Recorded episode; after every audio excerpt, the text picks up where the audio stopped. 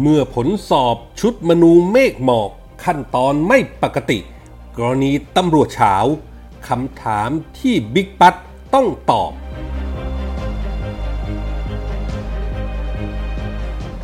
ลูกไม้ยานิสา อนาคตอาจวูโซเชียลขุด เป็นสาวคนสนิท แอมมี่มือเผา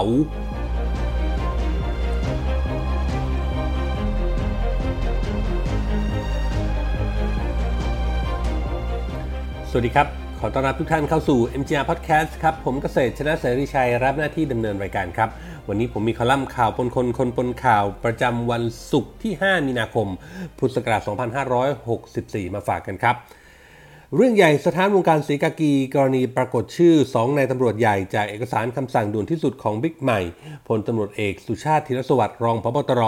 ทวงถามตำรวจภาค 6 ให้รายงานความคืบหน้าคดีจับกุมยาไอซ์ 1,500 กิโลกรัมที่แม่สอดจังหวัดตากเมื่อปี 2562 ซึ่งภายหลังนายเกิดชนะมินา ผู้ต้องหาซัดทอดบุคคลกว่า 8 คน ซึ่งก็รวมถึงบิ๊กต่อพลตำรวจโทต่อศักดิ์สุขวิมลผู้บัญชาการตำรวจสอบสวนกลาง และรองตะ พันตำรวจเอกเอกราชอินตสืบ มีรายงานว่าในวันนี้ครับ 5 มีนาคมเวลา 10โมงครึ่งบิ๊กปัต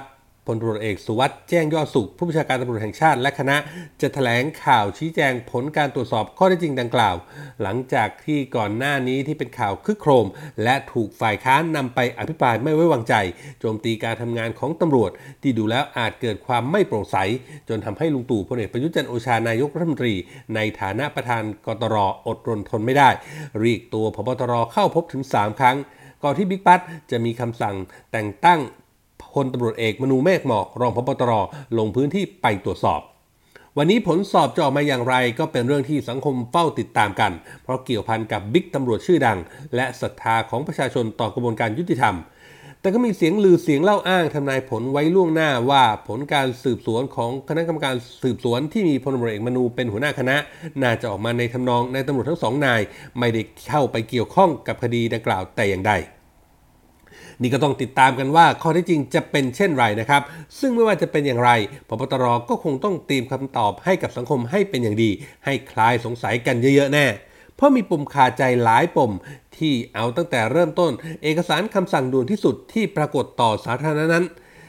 ต้องบอกว่าเป็นไปตามกระบวนการขั้นตอนปกติ ที่ผู้บังคับบัญชาซึ่งรับผิดชอบคดีณขณะนั้น ซึ่งก็คือบิ๊กใหม่ ต้องติดตามสอบถามภาค 6 เจ้าของพื้นที่อยู่แล้ว มีคำถามหลายคำถามในเอกสารที่ยังไม่มีคำตอบ ซึ่งว่าไปแล้วท่านพบตรก็น่าจะรับทราบเรื่องจากบิ๊กใหม่มาตลอดทำไมอมพนำเอาไว้ไม่สั่งการ ไม่ตั้งคณะกรรมการสอบสวนส่วนกลางดำเนินการ หรือเรียกสองในตำรวจชื่อดังนั้น มาชี้แจง รวมไปถึงคำถามสำคัญครับว่าทำไมในสำนวนส่งอายการของคณะสอบสวน จึงได้มีการตัดประเด็นสำคัญที่พยานซัดทอกบิ๊กตำรวจออกไป ควรหรือไม่ควรที่จะต้องจัดการทำความจริงให้ปรากฏตามเอกสารของคำสั่งของบิ๊กใหม่ รองพบตร แต่สิ่งที่พบตรดำเนินการก็คือนับหนึ่งใหม่ สั่งพลตำรวจเอกมนูและคณะขึ้นไปภาค 6 เพื่อไปสอบใหม่ ดังนั้นคำสั่งที่ตั้งพลตำรวจเอกมนูให้ลงพื้นที่ตรวจสอบ จึงมีเสียงครหากันในแวดวงศรีกากีว่า เป็นขั้นตอนที่ไม่ปกติเมื่อไปเป็นไปตามขั้นตอนที่ควรจะเป็น ผลก็คือภาค 6 ย่อมสอบกันเอง แล้วก็รายงานต่อพลตำรวจเอกมนู ซึ่งก็มีประเด็นอีกว่ามีความสนิทสนมเป็นส่วนตัวกับบิ๊กต่อพลตำรวจโทต่อศักดิ์และข้อเท็จจริงที่ได้มานั้น เพียงพอให้น่าเชื่อถือหรือไม่ หรืออาศัยความสัมพันธ์ส่วนตัวตัดสินใจกันแบบโอนเอียงหรือเปล่า ต้องไม่ลืมว่าคดีนี้กลายเป็นประเด็นร้อนที่จะพิสูจน์การทำงานของพบตรผู้ที่ทั้งชีวิต รับราชการอยู่กับการสืบสวนสอบสวนมาโดยตลอด ว่าจะตรงไปตรงมาหรือไม่ แววว่าตั้งแต่เกิดเรื่องมีข้อมูลทางลับจากในตำรวจชั้นผู้น้อยในภาค 6 ที่ปฏิบัติหน้าที่ดูความซื่อสัตย์สุจริต หลั่งไหลมาที่สำนักงงานตำรวจแห่งชาติ ถึงพบตรขอให้ตรวจสอบนายตำรวจคนดัง ที่ยังไม่คืนบ้านพักที่แม่สอด แม้จะพ้นจากตำแหน่งในแม่สอดออกมาแล้วทั้งทั้งที่มีคฤหาสน์หรูที่ภายในมีทั้งน้ำตกจำลอง ห้องใต้ดิน เก็บไวน์ชั้นดี สนามได้กอล์ฟไว้รองรับแขกเรือ เรื่องร้องเรียนมีกระทั่งว่านายตำรวจคนดังกล่าว ได้เลื่อนสองขั้นทุกปี ยังมีอิทธิพลต่อการโยกย้ายตำรวจในพื้นที่ภาค 6 จนมีตำรวจระดับสูงหลายคน สมัครใจติดตามเป็นกลุ่มใหญ่ พากันข้ามไปข้ามมาระหว่างมือวดีแม่สอด ในเวลาราชการแทบทุกวัน จนตำรวจผู้น้อยสงสัยกันว่ากระทำได้จริงหรือแบบนี้เสียงสะท้อนเหล่านี้ก็ต้องถามท่านพบตร เคยรับรู้หรือได้หยิบขึ้นมาพิจารณาหรือไม่อย่างไร แถมท้ายกันด้วยเสียงลือเสียงเล่าอ้างกันในปทุมวันว่า มีมือลึกลับ พยายามจะกดดันพยานนายเกิดชนะมินาให้กลับคำให้การ ก่อนที่ผลสอบของชุดพลตำรวจมนูจะได้ผลสรุป ซึ่งก็ไม่รู้ว่าจริงเท็จประการใด ทั้งหมดนี้เป็นคำถามที่บิ๊กปั๊ดผบ.ตร.ต้องตอบแก่สังคมให้กระจ่างเพื่อให้คลายสงสัยในกรณีนี้ครับ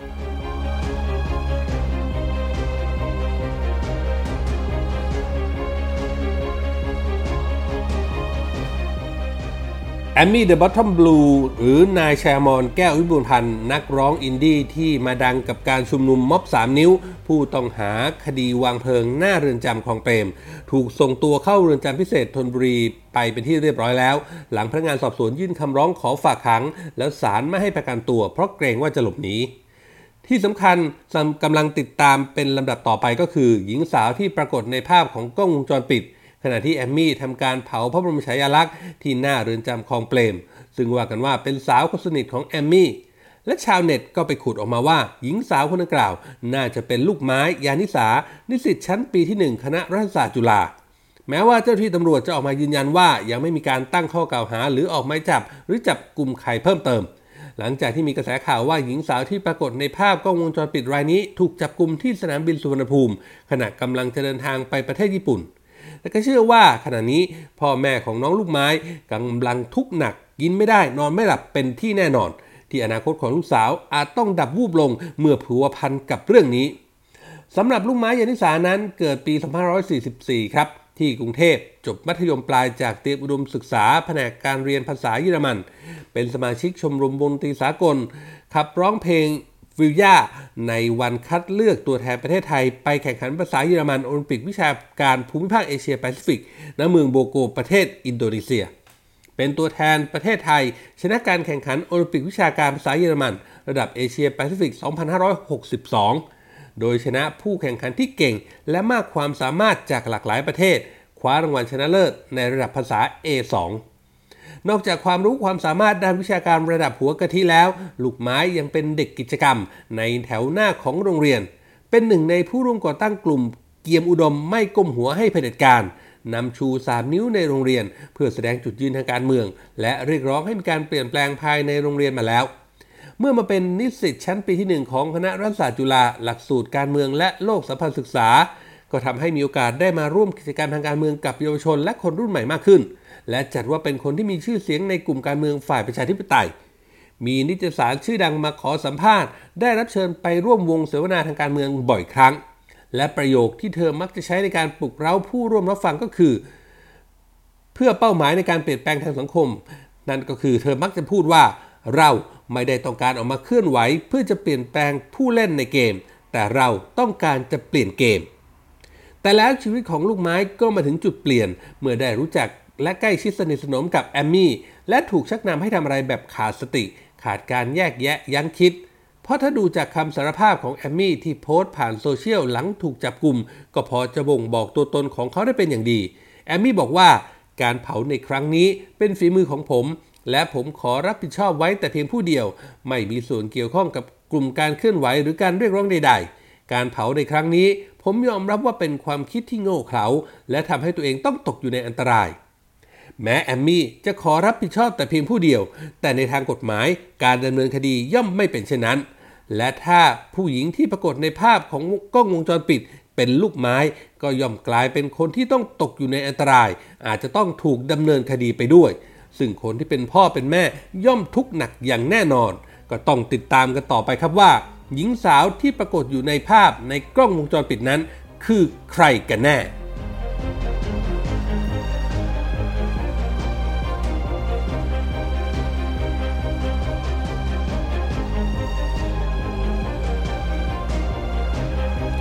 นี่คือเรื่องราวจากคอลัมน์ข่าวปนคนคนปนข่าวที่ผมนำมาฝากกันในวันนี้นะครับ คุณผู้ฟังสามารถเข้าไปอ่านเพิ่มเติมได้ครับ ในเว็บไซต์ของเรา mgronline.com หรือเว็บไซต์ผู้จัดการออนไลน์ที่รู้จักกันเป็นอย่างดีนะครับนอกเหนือไปจากข่าวสารสถานการณ์ที่เราอัปเดตให้อ่านกันตลอด 24 ชั่วโมงแล้ว ยังมีคลิปข่าวที่น่าสนใจในทุกบทข่าวให้ได้เลือกรับชมกันอีกด้วยครับ และถ้าหากคุณฟังผู้ชมมีข้อแนะนำติชมประการใดนะครับ สามารถทิ้งคอมเมนต์ไว้ได้ในท้ายข่าวนะครับ ทุกคอมเมนต์ทุกความเห็นเป็นกำลังเป็นแรงใจให้พวกเรานำไปปรับปรุงพัฒนาผลงาน ให้ออกมาเป็นที่ถูกต้องตรงใจคุณผู้ฟังมากที่สุดครับ วันนี้หมดเวลาแล้วครับ ขอบพระคุณทุกท่านที่ติดตาม ผมเกษตรชนะเสรีชัยลาไปก่อน พบกันใหม่โอกาสหน้า สวัสดีครับ